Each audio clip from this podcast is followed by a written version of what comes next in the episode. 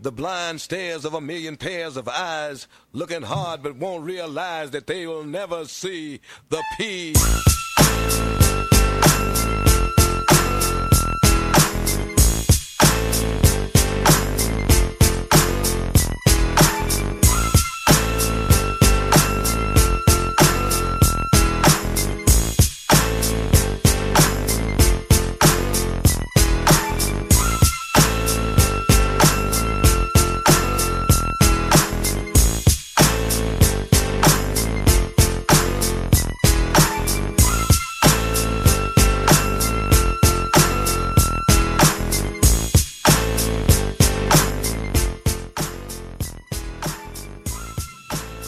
Yes, sir.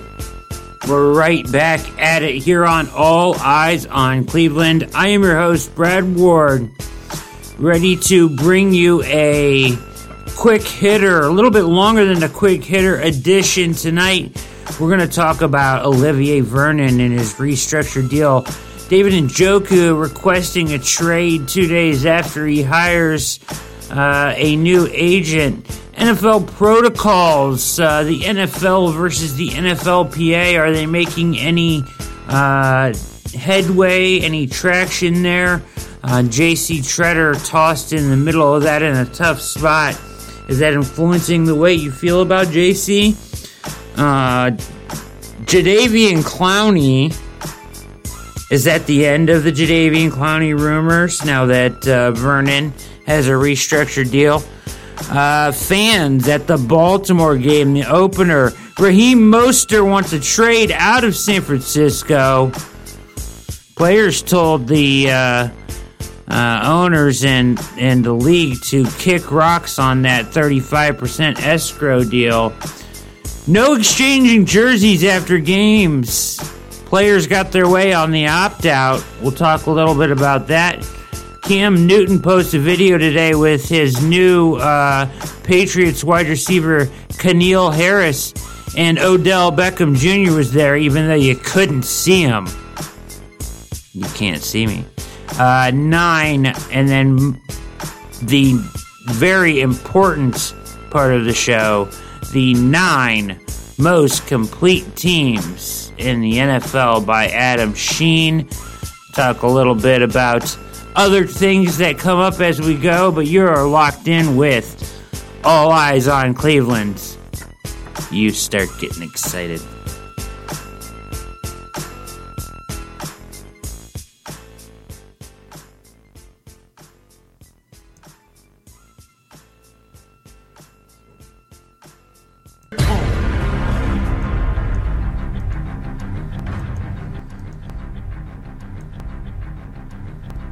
And there it is. We're back in full effect. All eyes on Cleveland. Mikey on the ones and twos, doing his thing. You can find our show where all popular podcasts are found, including iTunes, Spreaker, SoundCloud, Spotify, Stitcher, iHeartRadio, the TuneIn app, radio.com, and Google Play will be published tomorrow morning at USA Today's sports media groups, thebrownswire.com. Uh, of course, the web page is alleyesoncleveland.com as well. So uh, we're glad to uh, be here with you tonight uh, and hash some of the goings on with your Cleveland Browns and around the NFL out here. Uh, this is a show where we commonly interview the top personalities in the Cleveland sports landscape. That was supposed to happen tonight with the one and only G. Bush. G. Bush had a family emergency, uh, will not be able to make it tonight, so you are stuck with me. But we got good stuff. We got great stuff to talk it over. Well, you stuck with me and Mikey. Yes. We've got good stuff to discuss tonight.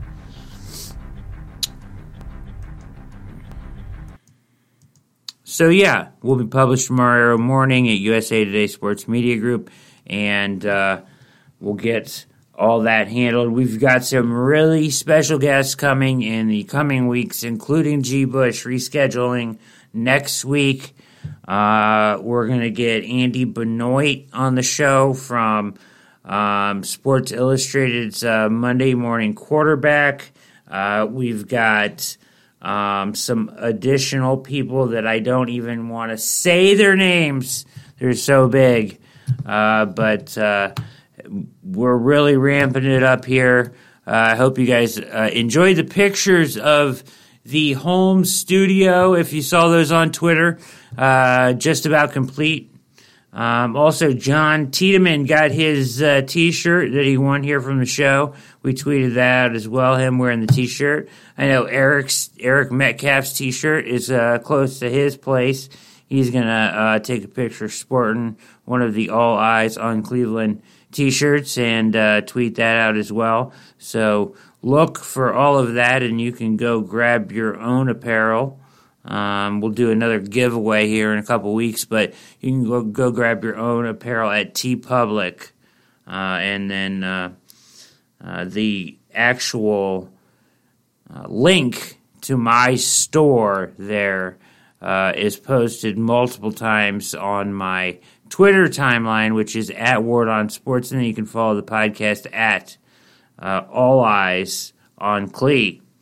Um, let's let's get into some things going on here. So I, I touched on this last week with the Browns uh, quote unquote quick kicking the tires on uh, one Cam Newton. Uh, I kind of semi ranted on this. Like, why would they even entertain the idea of doing this? I've heard some of the same since then. Like, like does that mean anything for Baker? Does it like does Baker can Baker, you know, look at that situation and say, "Wait a minute here, they just uh, talked to Cam Newton. What for? Right? Like, is it really that dire straits for me? Is my seat that hot? Is is the leash that short?" And I don't know. I, I don't know the answer to that. I don't think it is. I don't think it can be. I know a lot of people are saying, oh, you know, the guys that drafted him, or the guy that drafted him, John Dorsey, is gone, right? And when that happens, tends to put that quarterback's future on a little more unsolid ground, right? Than it would be as if John Dorsey was still the general manager of the Cleveland Browns. Now, he's not. Andrew Berry was part of that selection. To what degree he had anything or had any say to do with that, I don't know. I think Stefanski likes Baker.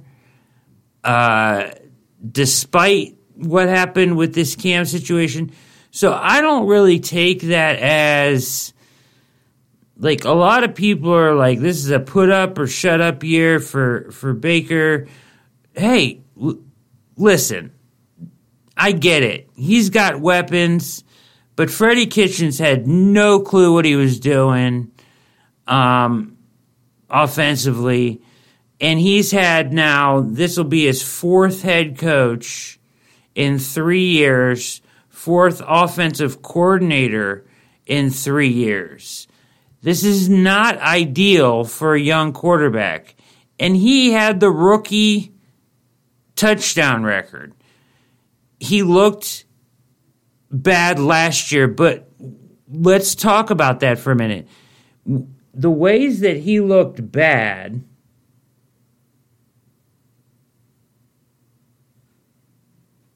the ways that sorry, I got a uh, text message there. I gotta gotta answer this one. Yes. Okay.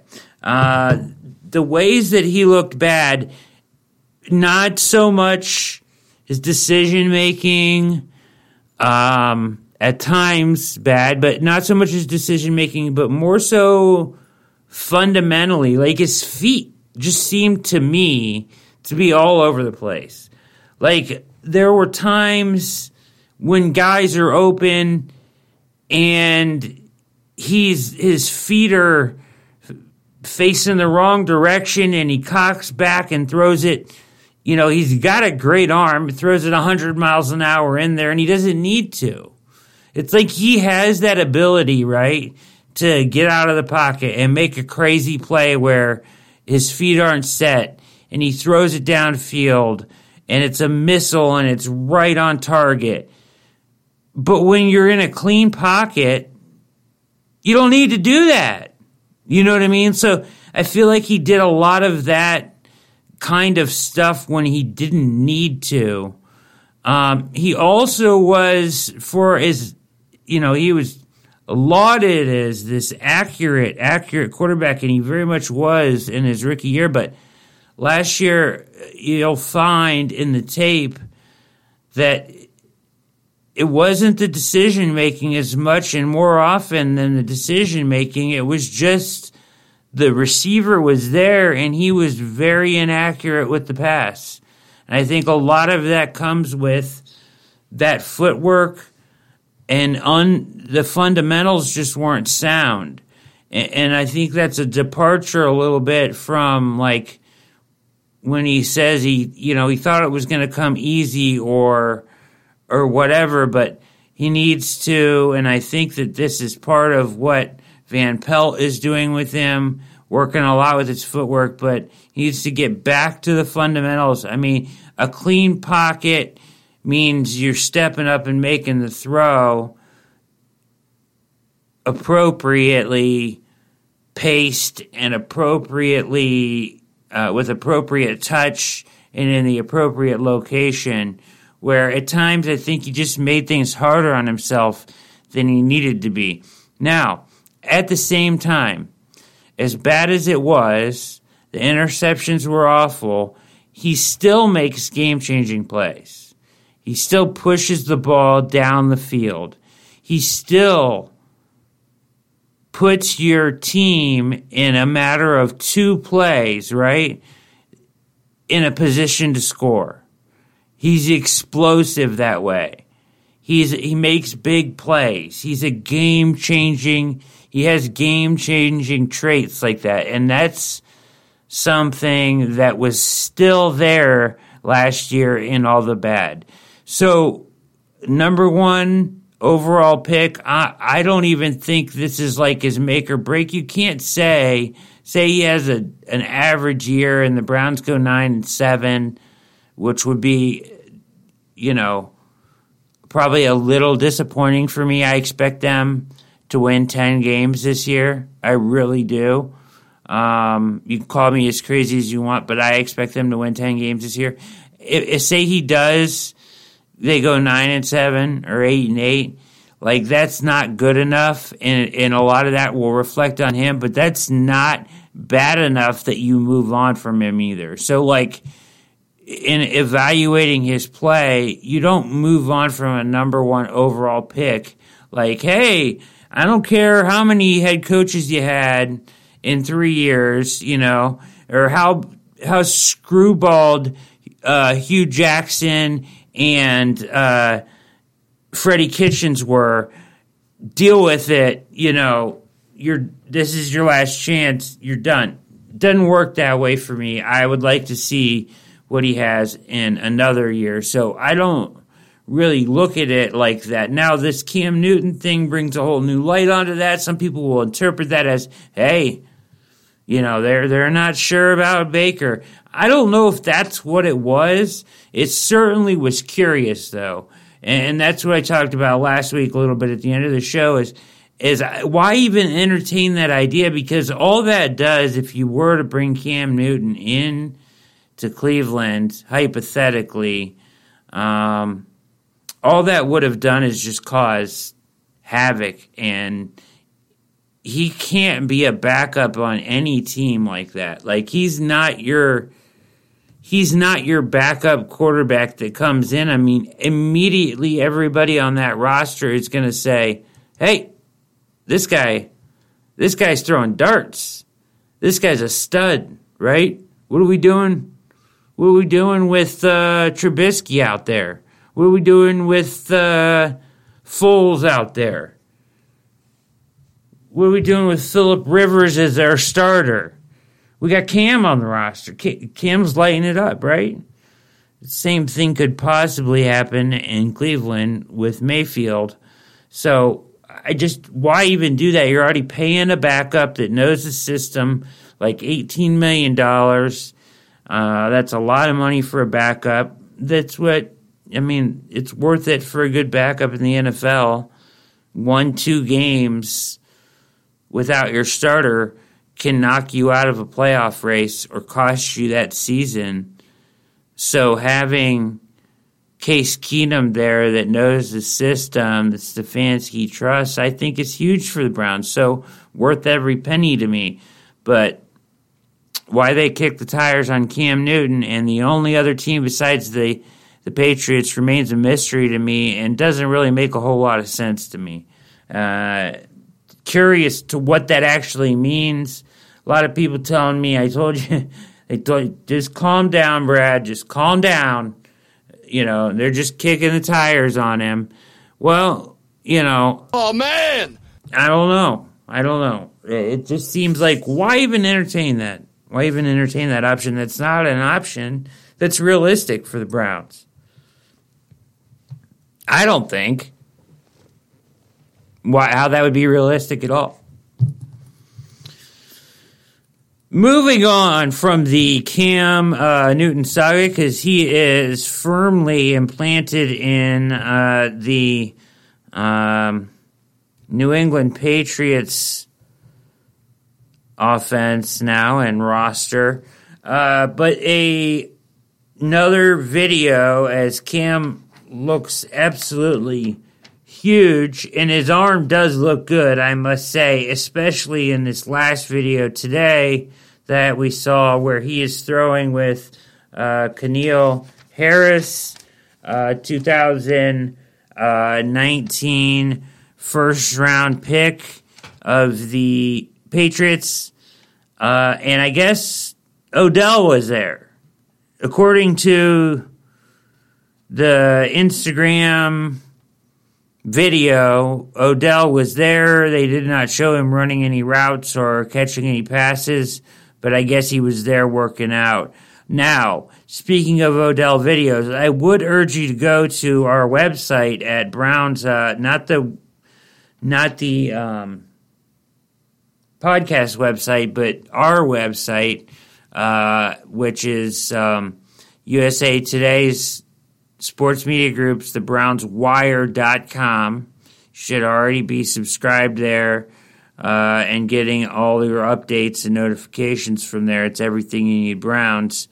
Um, I had an article there this week uh, uh, called uh, What the NFL is Considering uh, for the Preseason, something to that effect and it was touching on a lot of the stuff that Tony Pauline told me in last week's interview, and uh, some things that were coming to light this week uh, about the negotiations that the NFL and the NFLPA are in the midst of now as we get kind of up against it for training camp. Uh, and and that had a lot of the rumors and the inside information that I could gather there. As Tony was fantastic uh, with uh, giving us uh, a lot of uh, stuff we hadn't heard or hadn't been reported yet that he had just broke that morning. We timely enough got him on the show uh, to get that breaking news as well. So threw that into an article and and got that up at the Browns Wire, but needless to say, uh, the reason I am talking about it now is there is a video on there um, of Odell Beckham Jr. with his doctor um, and going over his rehab. You'll see it. Uh, you can go on there. I retweeted it actually and wrote great video above it. So if you go to Ward on Sports, you can get it there uh, or you can go to uh, at the Browns Wire, uh, or if you're just uh, you know perusing the web, you can go to uh, the Browns wire.com and check out that video. Pretty cool stuff.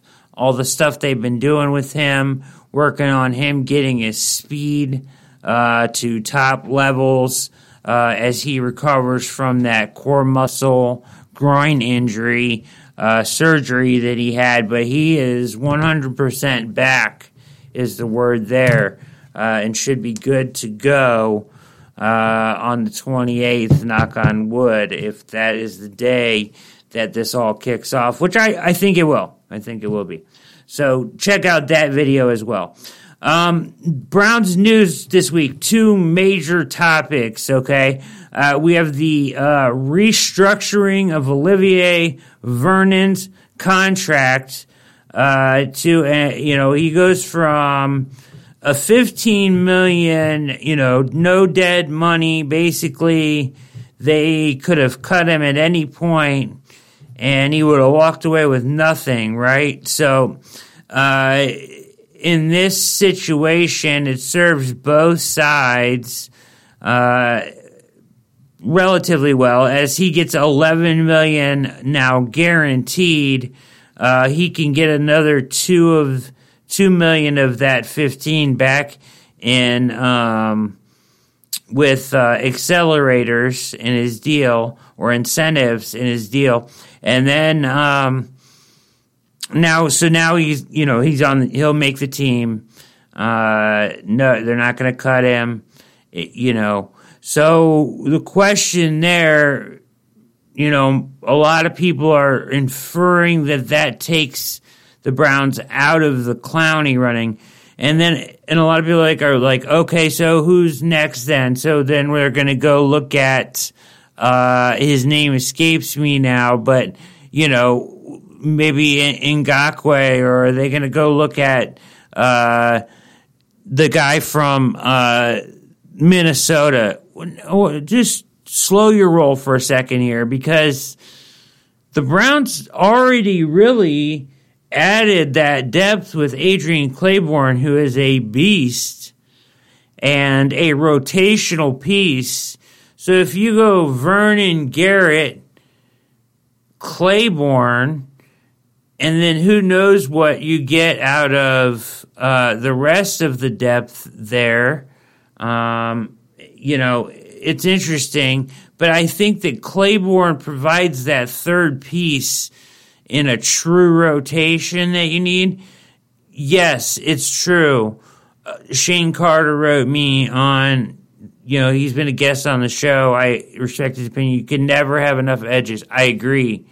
But um, the, the NFL and the where the money situation or financially how the NFL is right now is tricky.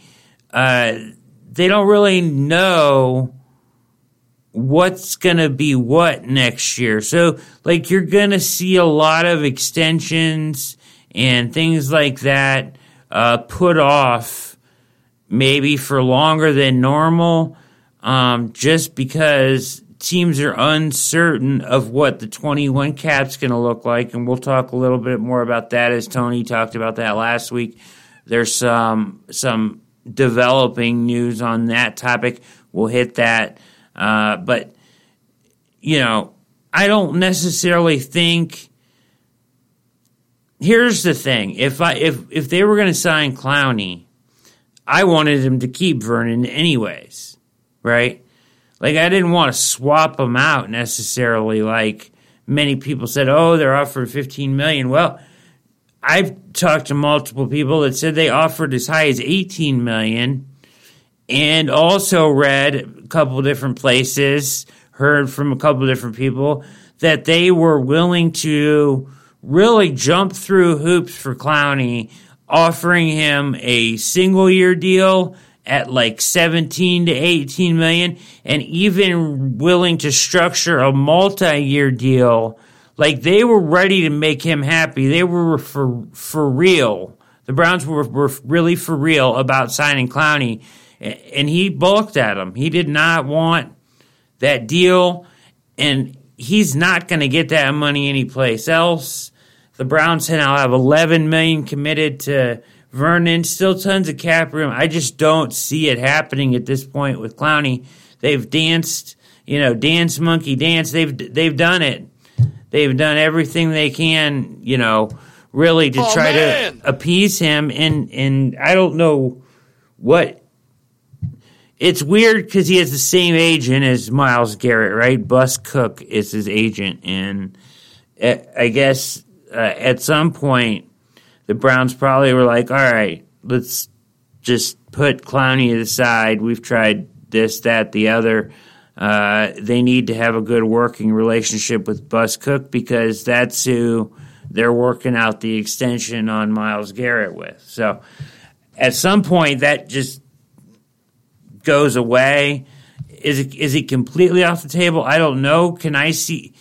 Would I do I see? Uh, you know, the Raiders supposedly came in with an offer that's much lower than than the Titans, or Titans haven't really made an offer, but have showed interest. But like Seattle was in the fifteen million for one year range at one point. I, I bet you he ends up in Seattle. Like he he mentioned, like Tony brought up last week, he wants to go to New Orleans or Dallas. Yeah, sure, but they they just don't have the cap room to do it. They don't. Um, it would take some real gymna- cap gymnastics to make that work for them and I just don't see it happening. And so I think Clowney ends up back in Seattle more than likely, maybe on like that fifteen million dollar deal. Maybe he gets a couple million in incentive, and he can get out of there with seventeen or eighteen. You know, this whole thing started with him wanting like 20, 22. but realistically, you know, he's tremendous against the run. He is a terrific disruptor, but the guy has never had double digit sacks. He had three sacks last year. I mean, sacks is what gets you paid, man. Getting to the quarterback is how you get, you know, you secure the bag by getting to the quarterback. And he's, you know, he'll be able to make his money, but it's not going to be what he thinks he's worth, especially when he only played 11 games again. You've got injury issues. You've got no double digit sacks. I'm fine if the Browns move on from Clowney completely and just I'm I'm fine if they stood pat with what they have with Adrian Clayborn, Garrett, and Vernon. Um, and they have some more depth there, but those are your three main guys. Um, I, I guess that's that's just where I'm at with with that. Um, let me check here on Twitter. Uh, I had a conversation, or we were talking a little bit about this um, just recently here, uh, asking if they thought that was it for the Clowney deal. Uh, a couple people had a couple things to say. I just wanted to make sure I'm not missing anything. Um, looking good in that T-shirt, man. Looking good in that T-shirt, John Tiedemann. Looking good in the All Eyes on Cleveland T-shirt. Uh, there's pictures of the uh, um, where I am right now in the home studio. Anyways, I, I think what I'm looking for I am not finding um, at the moment. Um, but yeah, so I, I just think that uh, that probably ends the pursuit of Clowney considering the way Ch- Charles Robinson laid it out of Yahoo Sports, he made it sound like the Browns really, really jumped through hoops for him. And I just don't see him coming back from that at this point if they're willing to give him that 11 million guaranteed and just kind of say that that's that. So there, that's the whole story with the Vernon thing. There, uh, do they look for another edge? Maybe in a more affordable range of you know five six million a year, even less. Uh, there's guys out there certainly to be had. Um, so I don't know if they'll pursue that or not, but at this point, I would not be surprised if they just go into camp with Vernon, Garrett, Clayborn, etc. But those three as your major uh, contributors and your rotational pieces on major downs there. Uh, David Njoku hired a uh, new topic here. David Njoku, you're listening to All Eyes on Cleveland. I'm your host, Brad Ward. Uh, you can catch the podcast where all popular podcasts are found. Uh, but uh, David Njoku reportedly uh, Drew Rosenhaus, right? Super agent Drew Rosenhaus uh, was hired by Njoku like two days before this happened, but then you know suddenly he uh, Rosenhaus, I guess, went in and told the boys, uh, Cleveland top men uh, in the front office that he wants a trade. he wants a trade. David Njoku wants out uh, after he uh, missed most of the season with injury and basically was a malcontent at the end of last year. Uh, couldn't get on the field because of the Freddie Kitchens oh, doghouse. Yeah, so. Yeah, I know. Laugh it up. Laugh it up. I know. David Njoku. Uh, yeah, so I mean, here's the thing, right? The guy's a beast. Um, he could be uh, really, really good. He's just inconsistent. Um, Browns don't have to trade him. They don't have to do anything. He has no leverage. Once again, and we're going to talk about another guy that did it, but these got you got guys all over the NFL getting bad advice it basically at like the worst possible time in the NFL for teams financially not knowing what's going to happen because of coronavirus, the season approaching, a different looking season approaching, uh, not knowing what the 21 cap for sure is going to look like. But, you know, guys requesting trades.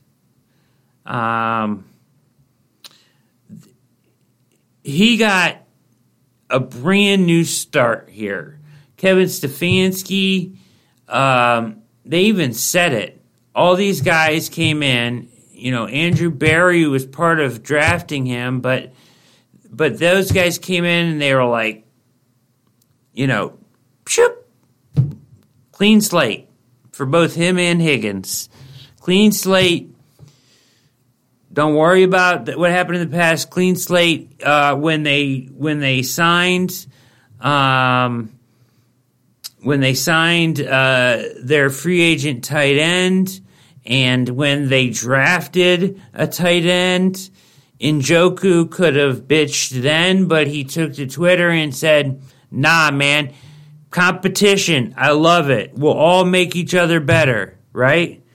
That that's uh, exactly what he said on Twitter, or, or very close to it, and and then just days ago, uh, excited about you know what's to come.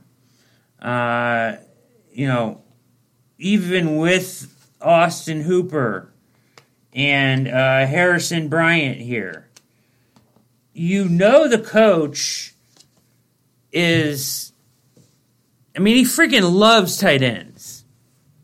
He's going to be in 12 personnel, 21 personnel, all kinds of different stuff where, I mean, they may even have three tight ends they set out on the field at times. I mean, he's going to get looks. He's going to be open too in this offense. Um, and I don't. I think this is just a bad. It makes no sense. And the Browns don't have to trade him. But to be honest, I have this. I almost have this syndrome with guys in Cleveland. Like, if you don't want to fucking be here, then I don't want you fucking here. You know, like I don't want you here. Like David Njoku is so talented. It hurts me to say this. Like, but dude, you don't want to be here. I don't want you here. I don't want you here. Um, and that's just where I'm at with these guys, with these trades. So if they can get a fourth rounder for him, I would do it because I'm not worried about I'm not worried about his talent. He's been inconsistent. He could be a really good player for somebody. Uh, that's fine. Just don't trade him in the division. That's my only request. Don't trade him in the division. You know, Baltimore, Cincinnati, Pittsburgh, as long as he doesn't go there, I don't give a shit. But I, I'm tired of the Browns are not in a position anymore like they used to be, where they had to cling to this talent, like cling on to it. And if a guy wanted out, it was, oh, no, David, you were you were not good last year. You were a pain in the ass last year. You didn't, you know, you've been inconsistent. You flashed. He's a freakish athlete. I think he could be really good if he stuck around kept his nose to the to the grindstone, and they may handle it that way. Berry may say tough shit, David, tough shit. You're staying here, and he may have to, you know, get his touches in this offense and and try to earn more. But I, I'm done. Like with this, we have enough talent now. It's like if you don't want to be a Cleveland Brown then I don't want you to be a fucking Cleveland Brown. See ya. So that's where I'm at with that. That's not that's not to say that's how the Browns will handle it. And that's not to say that's the smartest way to handle this situation, but that's where I'm at with it because I mean, same thing. Duke Johnson last year. Sorry, Duke Johnson didn't want to be here. I, I, I, I didn't want him here. I, I, I was never a big fan of Duke Johnson. People love Duke Johnson. Duke Johnson was fantastic on two of the worst football teams I've ever seen. I don't know what that means, but to me, it didn't mean a whole lot. Uh, let's proceed here. You're listening to All Eyes on Cleveland uh, with your host, Brad Ward. Will be published tomorrow morning. Uh, tomorrow is a sucker free Friday. So make sure you keep those suckers out of your life. Stay sucker free. And uh, make sure you grab, uh, um, bring up on your phone and your laptop and all that good stuff the uh, All Eyes on Cleveland at uh, USA Today Sports Media Groups, thebrownswire.com. You can also go to the webpage, all eyes on alleyesOnCleveland.com, or, you know, Apple iTunes, Google Play, Spotify, uh, radio.com, TuneIn app, any of those. It's it's everywhere that you want to go. SoundCloud, you can get it anywhere now. Um, so for sure. Uh, we we talked with uh, Tony Pauline last week a lot about some of the things that might happen protocol wise. He was very informative uh, on and broke some news on some of those topics. So J.C. Tretter and and Ken Carman, uh, you know, friend of show, been on the show here with us before, talked about a lot of this stuff. But J.C. Tretter, as the NFLPA president, uh, cannot be endearing himself to, you know, Browns fans. For me, he's kind of pissing me off. Like Ken said this on the air, like naturally he's probably going to start to rub people the wrong way uh, because of what just what his job is. And his job uh, right now is to represent the NFLPA, and he is just so naggy right now, like on Twitter, like this JC Tretter, president of the NFLPA, uh, we need the protocols. Uh, this isn't going to be safe. You guys aren't taking this seriously. Listen to your experts. We need the protocols. We need them sooner. It's just like, come on, dude. You're going to get your protocols in plenty of time. Um, and uh, to li- hearing Mike Florio talk about the, these protocols and everything that, which I will say, they've made some good headway on this week. So they've come to agreement on some things that were up in the air going into this week. So they are proceeding forward with some of this stuff. They've met agreements. They've, you know, voted some things in. Uh, there are still some snags, but they are working together to come to this agreement. But hey, they signed a CBA during the pandemic. I mean, they just did this brand new CBA during the pandemic. Like, when push comes to shove, the NFL can say, sorry, this is the way it is. They just did this. There's no there's no legal standing for like another you know them to come up with a whole new collective bargaining agreement just for this season. They're doing that. They're working with the players association because it's the right thing to do in this climate and, and because of the pandemic and everything. But the NFL doesn't have to necessarily do that. Like they they've already like when the when the players association signed off on four preseason games, like the NFL, they did that during the pandemic. The NFL could have held their feet to the fire on that. They could have said, tough shit, you're playing four of them. But they let them vote it down to two. I think it's going to stay at two. Uh, I mean, that's just where that the players all voted unanimously voted for to do away with preseason games completely.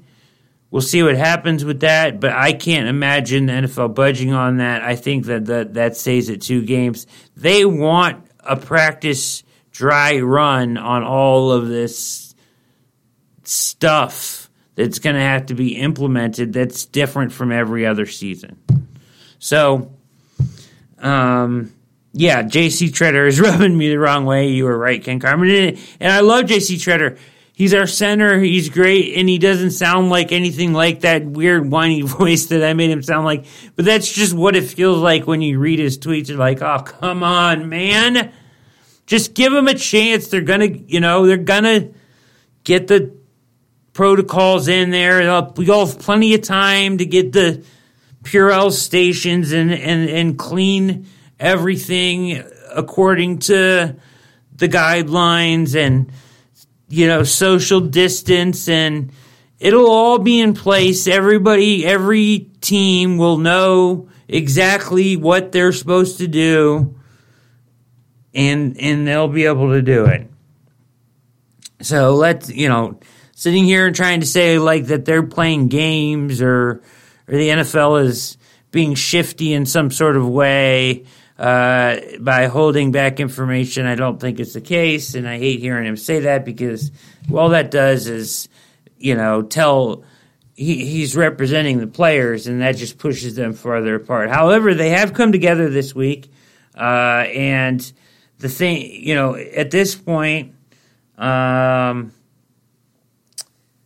basically a couple sticking points. They, they've come to agreements on training camp, a lot of you know the training camp protocols, uh, what the building's going to be like, what you know. They're they're really getting down to uh, according to, and I want to double check this, but uh, today. And, and where they're really hammering it out right now is with the testing, right? Uh, as the players want tested every day, the plan was every other day. I agree with the everyday testing thing. Uh, once again, though, we are not far enough along to have the rapid response testing in place yet. So um, that plays a, a, big part in this. So that's what they're hammering out now to come to some sort of an agreement. Uh, but they they have come t- together to agree on a lot of protocols when it comes to uh, training camp, which is great because uh, that's coming up here at the end of the month. 28th, you're going to get rookies and quarterbacks. A week before that, uh, you know, we heard Tony Pauline say roster's probably down to 75. Whether you uh, have the rookies in, roster invites in, and maybe even some second year guys in, and then cut them uh, before the 28th, or whether you just go off your information. I mean, Andrew Berry could sit down and say, okay, here's my 90. Well, him, him, him, him, him, him, him. Sorry, 75. I've also heard the number 80. So I don't think 75 is concrete. It could be 80. Uh, and it and it could just be like a recommendation. I've also heard too. It may not be like a mandatory 80, but I think that teams won't have a problem doing that. Like they're not going to want to keep extra guys around in this situation. That seems really silly, right? Like uh, if you can cut to 80 before you even start or 75 before you start, I think the teams are going to do that. Um, where they have met at here is the players wanted an opt out date. The NFL was really against that, uh, and it appears that the NFL is going to give them an opt out date. They haven't given them an actual date yet, but they will allow players to opt out. Uh, you know, if they have a pre existing condition. Really, the way it reads here, and I'll kind of read it to you, but really anybody can opt out because it says um, if they fear for like their family condition as a pre-existing condition. They have a pre-existing condition.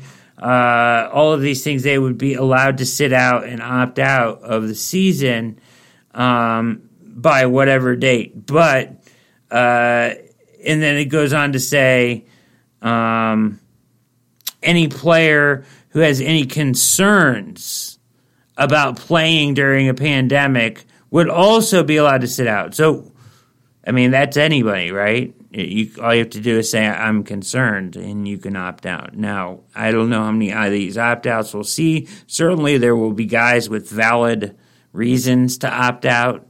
Um, but probably less than the other sports, I would think. And, and uh, I mean, you only get so long in the NFL to make this money. Um, the virus is thinning and weakening, as Tony said. Um, a lot of the spikes that we're hearing about uh, are based on like cumulative numbers. You really got to look at like active numbers. Saw somebody do it with a study of like in Ohio here, like if you actually go to the Ohio Health Department page, it's like point one, like one percent of one percent of the population actively has COVID right now. Like, but the, the, but based on the cumulative numbers, it looks like this huge spike. But in reality, if you take okay, uh, the amount of people, the forty some thousand people that have uh, either recovered or died, right? Is the two outcomes that they had there. And then the spike to 57,000 total at this point. It leaves like 17,000 active cases out of like 11 million people in the state of Ohio.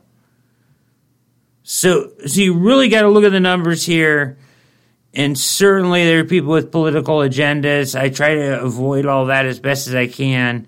Uh, but I really wanted to, I mean, obviously I'm biased because I want to see NFL football be played. So I tend to, people can accuse me of being whatever left. Really, uh, I'm for football, right? So whatever whatever makes it sound like football is going to be safe, that's what I'm leaning towards. I know that sounds messed up, but I would I don't know what I'd do without a football season. So uh, we talked about Bus Cook. We talked about the protocols. We talked about them giving in on the opt out date. The only other thing I'm going to hit on with the protocols here, real quick, is like I said, it's good news. They came to the, the uh, concessions and they kind of met uh, together uh, to talk about. Um, well, they've been meeting like every other day, but they they have come together uh, to uh, agree on training camp, basically. Now, kind of funny one thing that players are upset about right now is it looks like uh, they're going to say like uh, game day protocols or post post game protocols are going to forbid players from doing the oh so popular jersey swap. This is insane. So, and this is what they're up in arms about. So, Deshaun Watson commented saying, This is silly. Uh, Richard, uh, Richard Sherman came out and said, This is crazy, or, or this is the uh, NFL's thinking in a nutshell. Uh, why can players, you know, go out and tackle each other for six. I get it, and then, and then they can't switch swap jerseys. I totally get that. Common sense says that makes no sense, right? Like if you're truly creating a safe environment on the football field where everybody has tested negative, that's out there, uh, you play the game, the game's over, then they're still safe to switch jerseys with. The whole thing, though, is just like pick your battles, man. Pick your battles. We all want this season again. Pick your battles. Like, you got the rest of your career to swap jerseys with dudes after games. Like, how important is that really? I mean, come on. That's just crazy to me. Um, so that's one that they're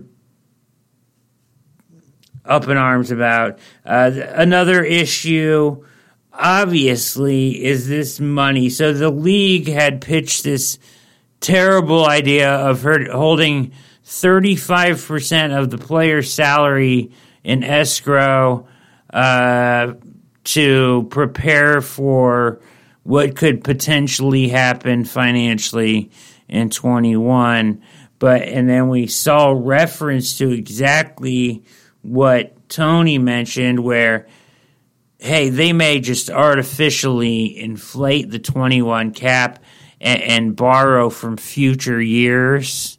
He said finance, but basically you would be borrowing from future years' uh, revenues. So, like, hey, if the cap goes up 25 million every year, then it, they're going to make sure it goes up 25 million in 21 and so when you make 40 million in 22 and 23 they're going to pull funds from there to make sure that that cap gets you know paid back or you know basically it's financing from the future so you're borrowing against future years revenues which are pretty solid and more than likely will be there as long as the gates are there that aren't going to be there this year. Which brings me to a perfect transition. Uh, so, so before I transition from that, that seems to be the more likely scenario. This 35% of their salary has really gotten shot down by the players. That's going to go away.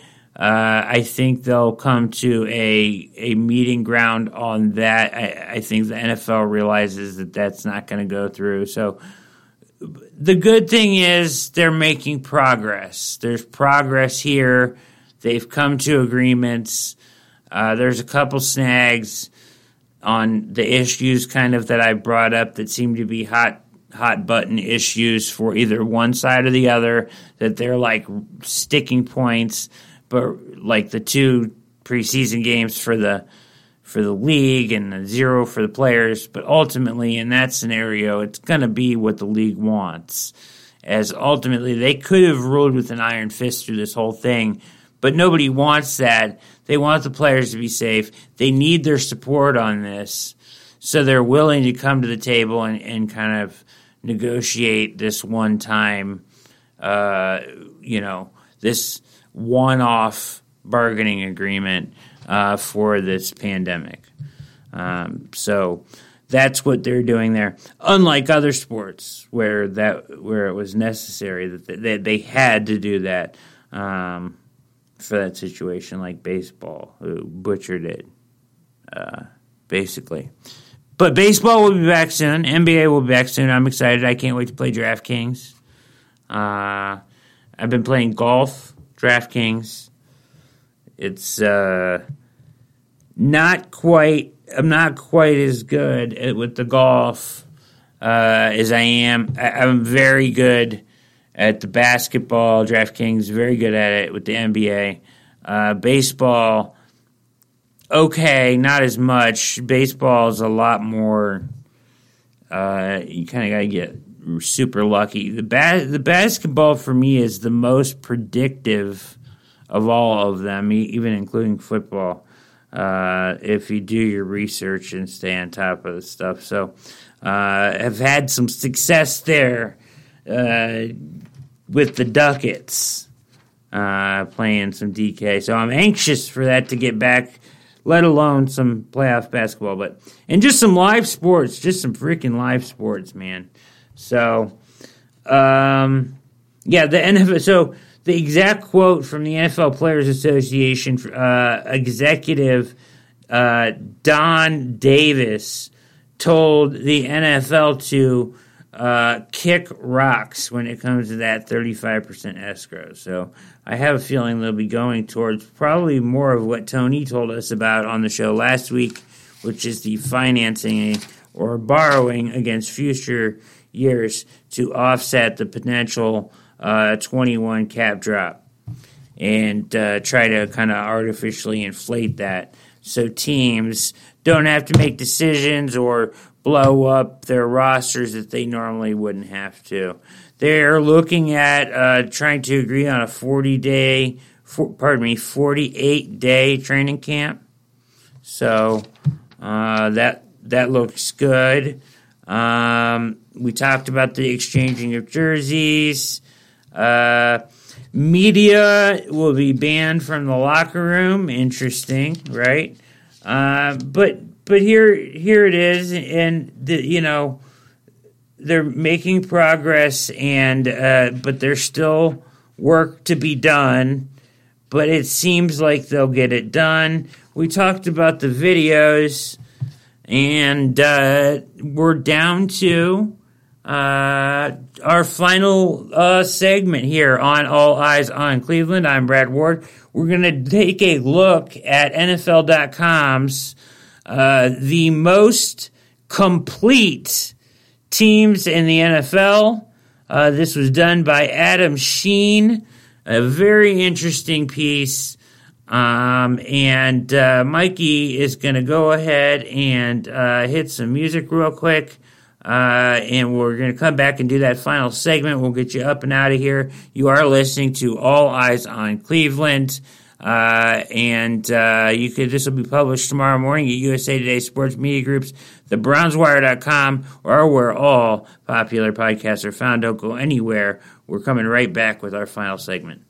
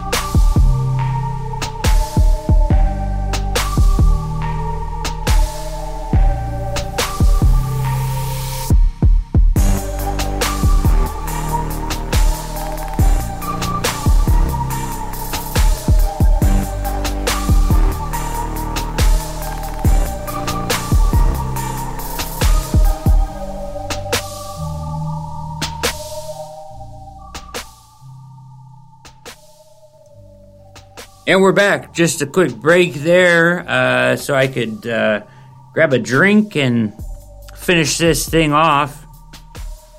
All Eyes on Cleveland podcast, where we uh, interview the top personalities in the Cleveland sports landscape, discussing pressing, pressing, pardon me, issues that face our favorite sports teams, especially Browns football. Um, talk with uh, uh, personalities, national personalities lately. Tony Pauline last week. We're going to have Andy Benoit. Knock on wood here in a couple couple weeks. I've been in communication with him. So those are some top top men in the industry. Um, sure, we'll have Nick Shook back on. We'll have our Jeff Risdon back on. Garrett Bush uh, next week uh, on same time on Thursday. So, lot to look forward to here on uh, All Eyes on Cleveland, as well as uh, when we were talking about the uh, studio that I finished and put pictures up at.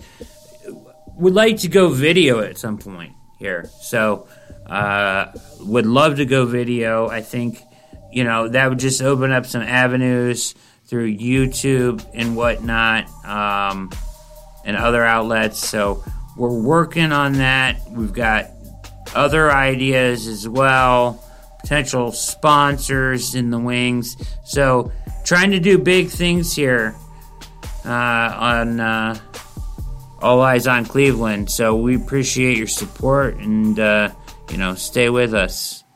Uh, we uh, definitely appreciate it. Mikey, go ahead and kill that.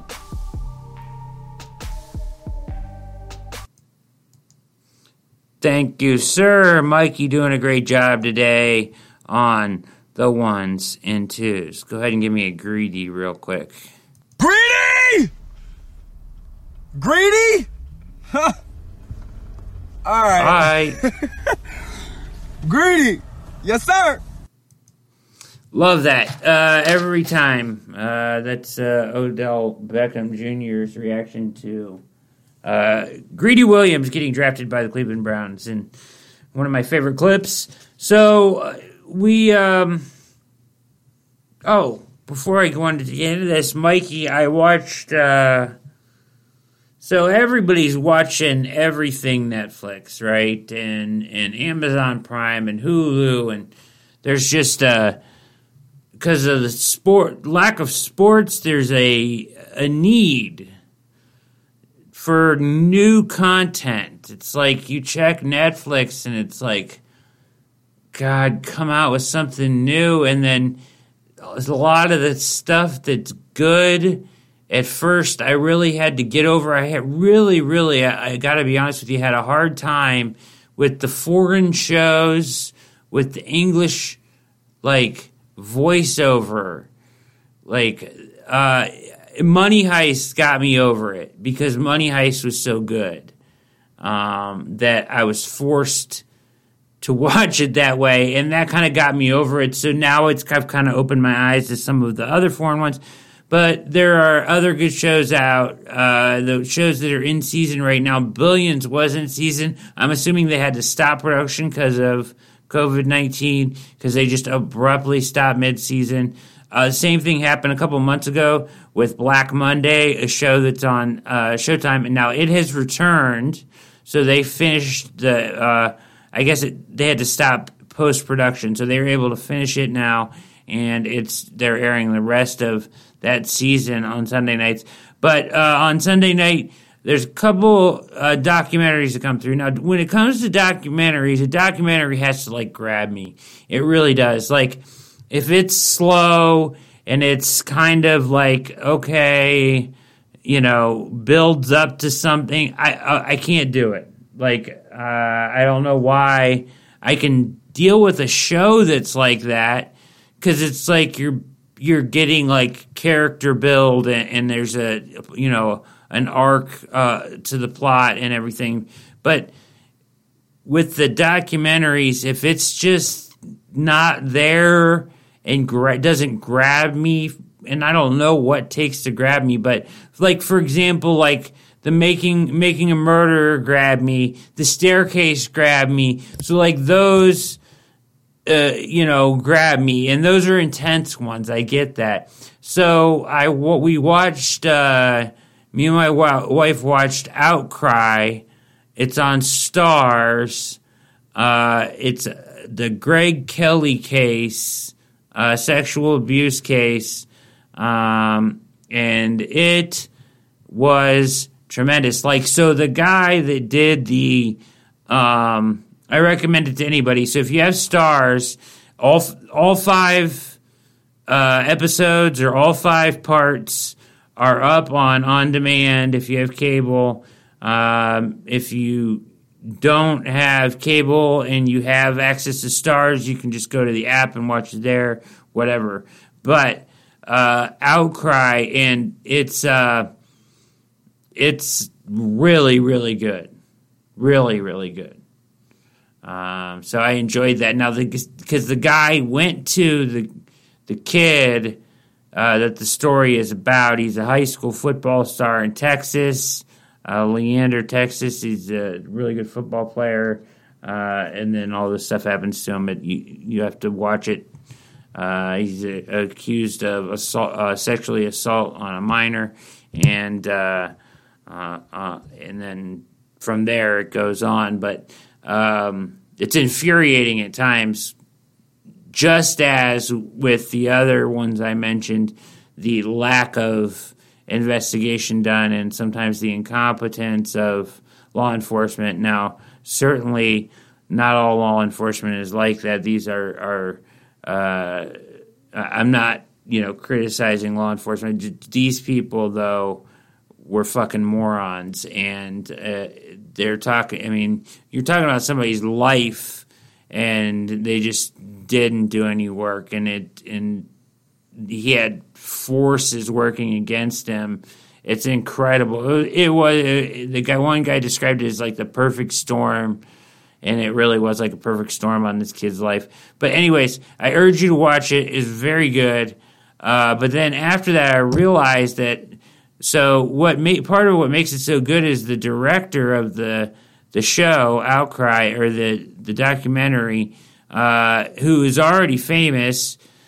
Um, but he went to Greg, the the main guy, when he was in jail, kind of right towards the beginning of the story, and said, "Hey, you know, I'm familiar with your story. Uh, this is what I want to film. You, your family, every, you know, anybody we can, da, da, da, da, from here. So it's all in real time. Like it's like the documentary is like it's not like going back and finding footage of this. Like it's all in real time, and you're getting reaction in real time from all the main players in this story, which was part of what makes it so spectacular. Um, and then. Uh, come to find out in doing a little research after the show was over, he did a show uh, called Disgraced, which I, am going to go back and watch, or, or, another documentary called Disgraced on the Baylor uh, murder cover up story uh, with the basketball uh, team, basketball player. So I'm going to go back and watch that. And that was obviously, you know, all over the news and everything uh, when that happened. So uh, interesting stuff, but that's one. I can tell you to check out a couple other ones. I, you know, a lot of people have seen it. Some some it slides by the cracks on. One of my favorites that's not like you know. Obviously, I love your Breaking Bad's and your The Wire uh, are like my favorite. Probably like two shows ever. But like uh, Bloodline is one is right up there with those, and like your Dexter and stuff. But like Bloodline on Netflix is tremendous, tremendous, tremendous, tremendous stuff. You got to watch that if you haven't seen it yet. Uh, maybe that'll give you a, a, good one. And here's one that not a lot of people know about or or slip through the cracks on a lot of people. But if you like like intense action, I mean, this is like probably one of the best shows I have ever seen, and not a lot of people talk about it. It's Banshee. Uh, it was on um, it was on Cinemax, I believe, uh, and it was It's called Banshee, B A N S E S H, pardon me, E E, Banshee. The acting's great. The story is incredible. It gets a little dark, but you know, I, I, I don't mind that. I, I like the stories that are like that, but really, really, really, really incredible series. I would urge you to watch that if you haven't seen it. Um, I think you can find it on one of your streaming services, but it was on Cinemax originally. So there's just a couple recommendations for me, what I've been watching recently. Uh, not those ones recently, but those are a couple of my favorites that not everybody's heard of, but uh, just got done with Outcry and exceptional. Let's get to uh, back to it here on All Eyes on Cleveland. The uh, most complete teams in the NFL. Nine most complete teams in the NFL. So I, I was surprised at one. I didn't think the Ravens would be one, but they have Adam. This is Adam Schein of NFL.com. He has the Ravens at one. Says the best roster in the NFL, bar none. Do you believe that? That the that the Ravens have the best roster in the NFL, bar none?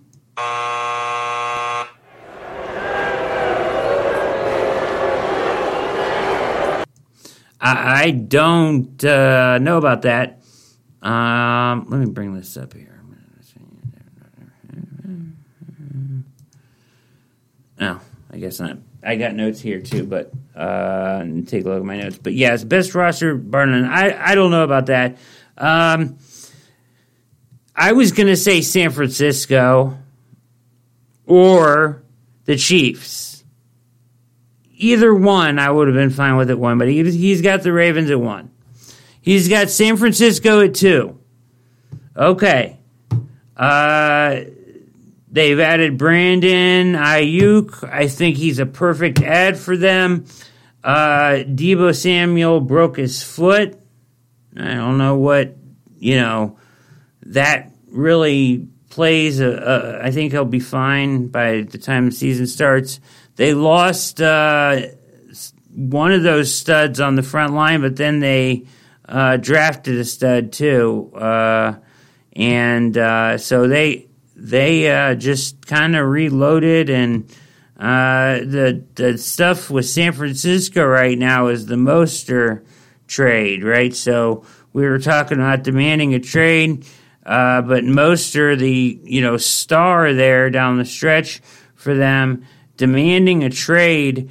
What's interesting about him demanding a trade, and I'll make this quick here, is I know, uh, you know, we're over an hour here, but good good content I think here tonight. The Mostert trade, uh, his deal was to pay him for he's a he's a special teams expertise. So he got like a what you would give a really good special teamer, right? Um, and that's what his deal was based on. And, and to, for him, he's saying, I, I, I wasn't a special teamer at all down the stretch. I was a star. I was catching the ball to the backfield. I was rushing for hundreds of yards. I was scoring touchdowns don't pay me like a special teamer anymore. Pay me like a, a star running back. Uh, and he points to another one of their running backs, Tevin Coleman, who's making around you know four point something million dollars, and he's and he says that's that's what I want to get paid like. So we'll see what happens there, but I don't think that they will pay him. I think that they will trade him because uh, running back is a position that you just don't have any leverage with. Uh, so Raheem Mostert probably on the move, in my opinion.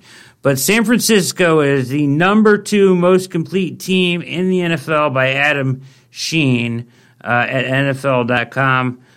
Okay, I might have had him. I might have flip flopped those two or probably it's hard to say if the Chiefs are three on this list, right? The Chiefs are three, but the Chiefs are they the most complete? Uh, are they as complete as the Ravens and Niners? Probably not. So I would have to agree with them there defensively, with the exception of like you know Chris Jones and a couple other guys. Uh, you know, Honey Badger. They're they do lack a little bit on the defensive side of the ball. Now that Chris Jones situation, he needs signed. He wants twenty million dollars. There's a franchise tag out there. Who knows what's going to happen to him? He's threatened to sit out. Uh, we talked about that last week a little bit. So that that whole situation is up in the air. That certainly would not help the completeness of their team. Uh, but one thing that does is a half a billion dollar contract over 10 years to one Patrick Mahomes. Uh, wowza. Uh, there. But the thing, the craziest thing about that is that in two years, the highest paid quarterback will probably be making close to 50 a year.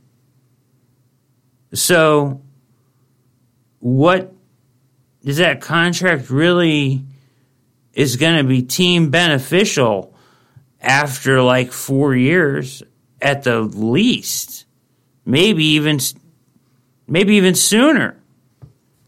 So, and he can always ask for more money. I mean, he is Patrick Mahomes, so.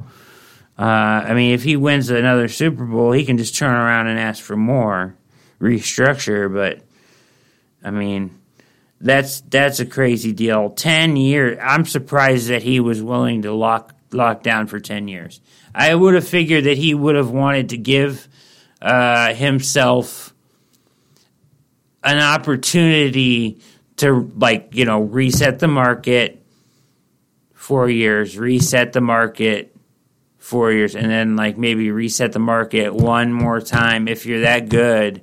Uh, you know that last time you could be resetting the market for for who knows what you know um, and uh, I know that seems like an absurd amount of money, but f- when you just cut it down by years over ten years, and that's with all the so it's four seventy seven, four hundred seventy seven million dollars over ten years with incentives he can make five oh three. So if we just call it fifty uh, over 10 years, uh, $50 million over 10 years, or $500 million, pardon me, over 10 years, uh, then you're saying he's making $50 million a year. I mean, somebody's going to make that in within four years for sure, if not sooner. Interesting stuff. The fourth most complete team, according to this list, NFL.com by Adam Schein, is the New Orleans Saints. Uh, Emmanuel Sanders, they've added.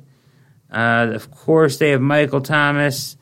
Defensively, uh, they have, you know, Malcolm Jenkins and some good players over there. Uh, but they are not overwhelming defensively. Um, and Drew Brees, and I know it's the it's the magic of Sean Payton that has allowed Brees to play to this age because he really can't push the ball down the field much anymore. Um, but is still able to be accurate on the uh, underneath stuff and the short stuff uh, and be successful. And that's what, I mean, Sean Payton just is so good. There's guys running open on every play, uh, and he and he hits them. So, um, them at four. Let's put a question mark there. Tampa Bay at five. The interesting here thing here, Tampa Bay. Obviously, you love their offense, right? Uh, with Brady, Gronk. Uh, just look at the tight ends. Uh, OJ Howard, uh, Cameron Brate, and then you go outside for Goodwin, Evans. Uh, I mean, it's crazy, right? And they could add even more talent out there. But when you look at that, and then you go to the defensive side of the ball, and you see the young talent that they have uh, and the speed they have, uh, I like them as a. Uh, their defense is strong, in my opinion, full of speed and uh, aggression, and I I just think that I almost I would put Tampa Bay at four, and I would move New Orleans to five. So that's the second change I would make on this list here. Uh, the Buffalo Bills add Stefon Diggs. They draft Zach Moss. They have already Tre'Davious White still on a rookie deal. Uh, you know, Josh Allen, who I liked ever since he came out the draft, despite, you know, people make fun of his accuracy, but the guy is just a freaking good football player. Uh, the Buffalo Bills at six, the Dallas Cowboys at seven. Now, the qu- question is the most complete football teams in the NFL. The Buffalo Bills at six, the Cowboys at seven, Tampa Bay at five, New Orleans at four. Now, I already said I would have New Orleans at five, Tampa Bay at four. I'm fine with the Bills at six. I is Dallas that complete? Mike McCarthy, uh, you're going to have Dak, CeeDee Lamb, Mari Cooper, Michael Gallup. I mean, that makes your jaw drop. Uh, that those wide receivers, that talent is exceptional.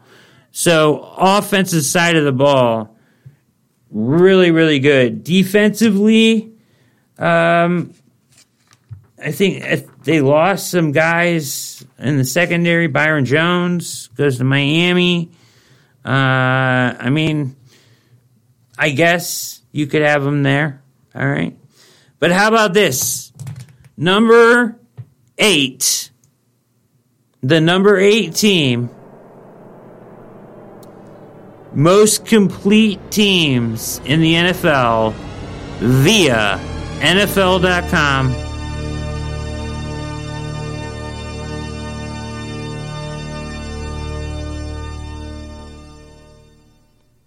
Your Cleveland Browns.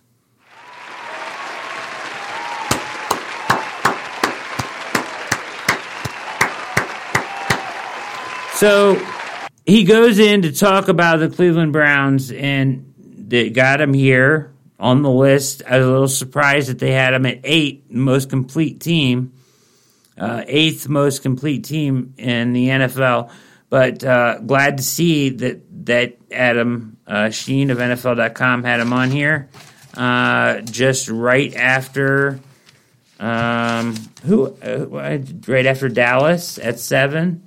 So so far it goes Ravens, San Francisco, KC, NOLA, Tampa Bay, Buffalo, Dallas, Cleveland.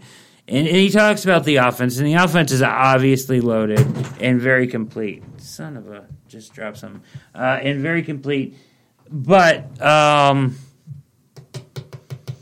on the defense side of the ball, there's question marks, right? You know, like I I like the, what the secondary potentially could be, but they've got to show it, right? They've really got to show it. Like Gre- Greedy's got to show it.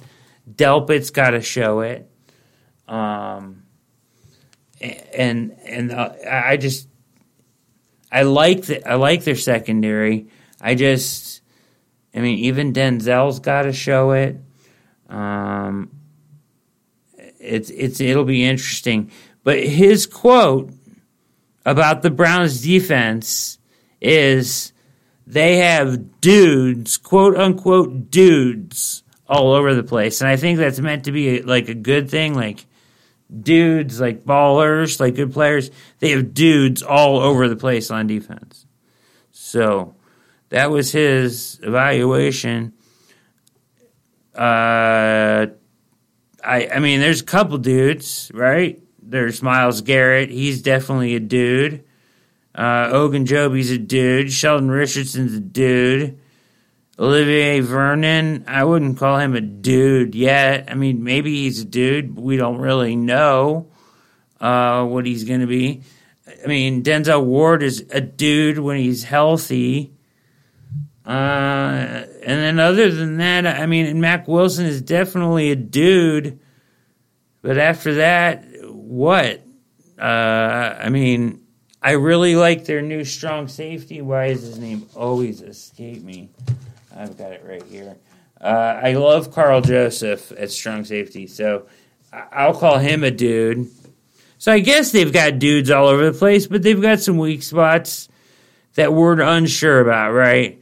Uh, I was surprised to see the defensive side of the ball allotted like that, and the Browns called that complete of a team. I would have said offense for sure top 10, but as complete of a team, they've got them eight in the NFL.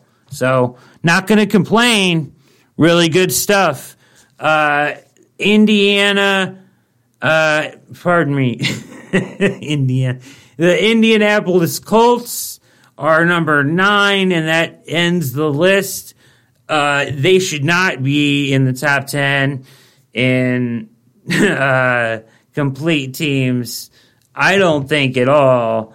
I think there's a number of teams neglected if you're going to put the Colts at nine. But they, in the notes, they say they added Jonathan Taylor, Michael Pittman Jr. Those aren't lies. And then, of course, Philip Rivers. I have a lot of questions about Philip Rivers. I don't know what you can say like Philip Rivers did in San Diego was uh, not great last year and didn't win them games in, in the position to win them games, and he needed to, and and had a really good defense out there and everything. So what's going to change in Indianapolis? I like Frank Reich.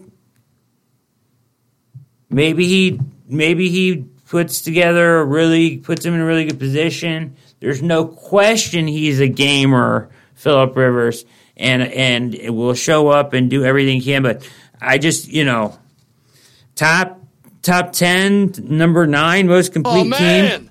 That's a negative on my part, but but the Brownies at number eight with dudes all over the place. He says so. Uh, there you have it. Um, this has been uh, All Eyes on Cleveland. Uh, I hope you enjoyed uh, tonight's show. Uh, we pretty much hit every topic we wanted to hit. Pay attention to that NFL and the NFLPA as they uh, continue to hopefully lock things down here as we get closer to camp kicking off with rookies and, and quarterbacks, and then uh, on the 28th, uh, everybody uh, will have their conditioning and their testing, uh, COVID 19 testing done, and hopefully uh, that date doesn't get moved. Please, knock on wood. Don't move that date. Keep that date there. Let's keep it moving. Let's get the season started. No start and stop. That's, that's what I want to see. I just want to see some football. Uh, the other really big thing, last thing, is it sounds like we're going to have some fans in the stadium. So, week one at Baltimore, it sounds like they're going to have under 14, they will allow under 14,000 people in the stadium. That's great news. Uh, just to have some people there, I think changes everything. Um, and, and that's fantastic news. And Browns season ticket holders, you will receive a letter if you haven't already. They're going to give you the option to, uh, you know, opt out of this year, apply your payment to next year. You keep your seat. You're not going to lose your seat or anything like that. Uh, but if you, you know, if you want to use them towards this year, you can.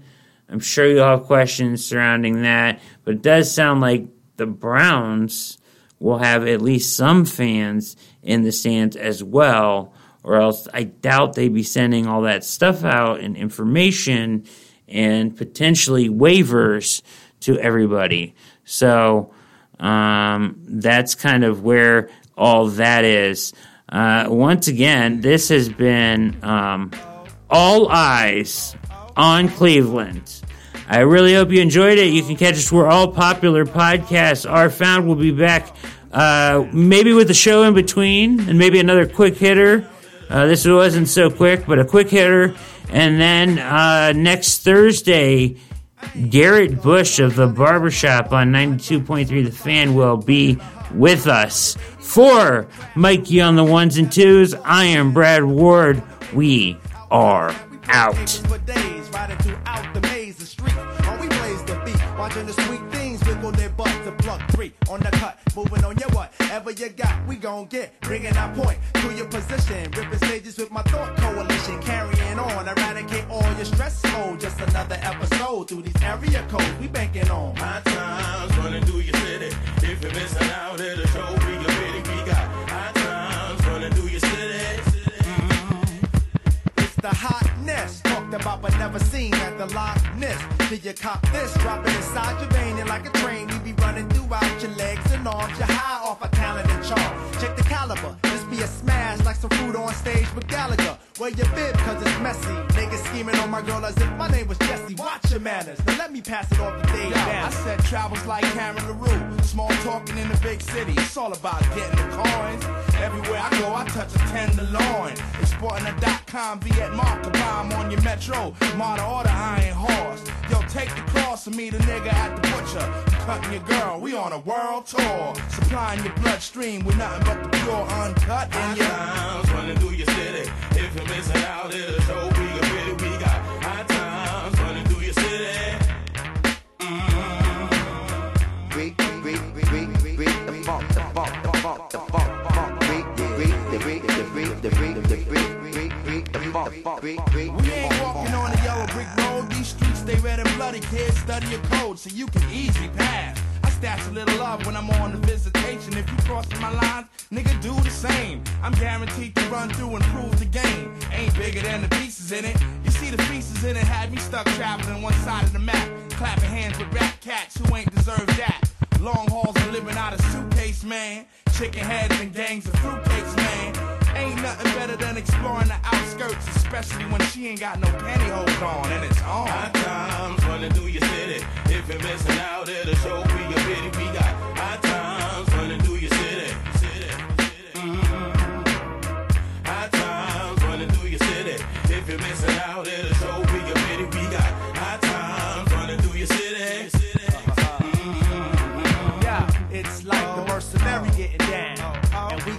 Dave Banner getting down. And we got Maceo getting down. And of course, my nigga Eno getting down. And we got JD getting down. And of course, Slum B getting down. And we got my man Christ getting down. And we got Com Sense getting down. And we got ND getting down. You know Troy Hightower getting down. And we got C. Smith getting down. And my nigga Dave West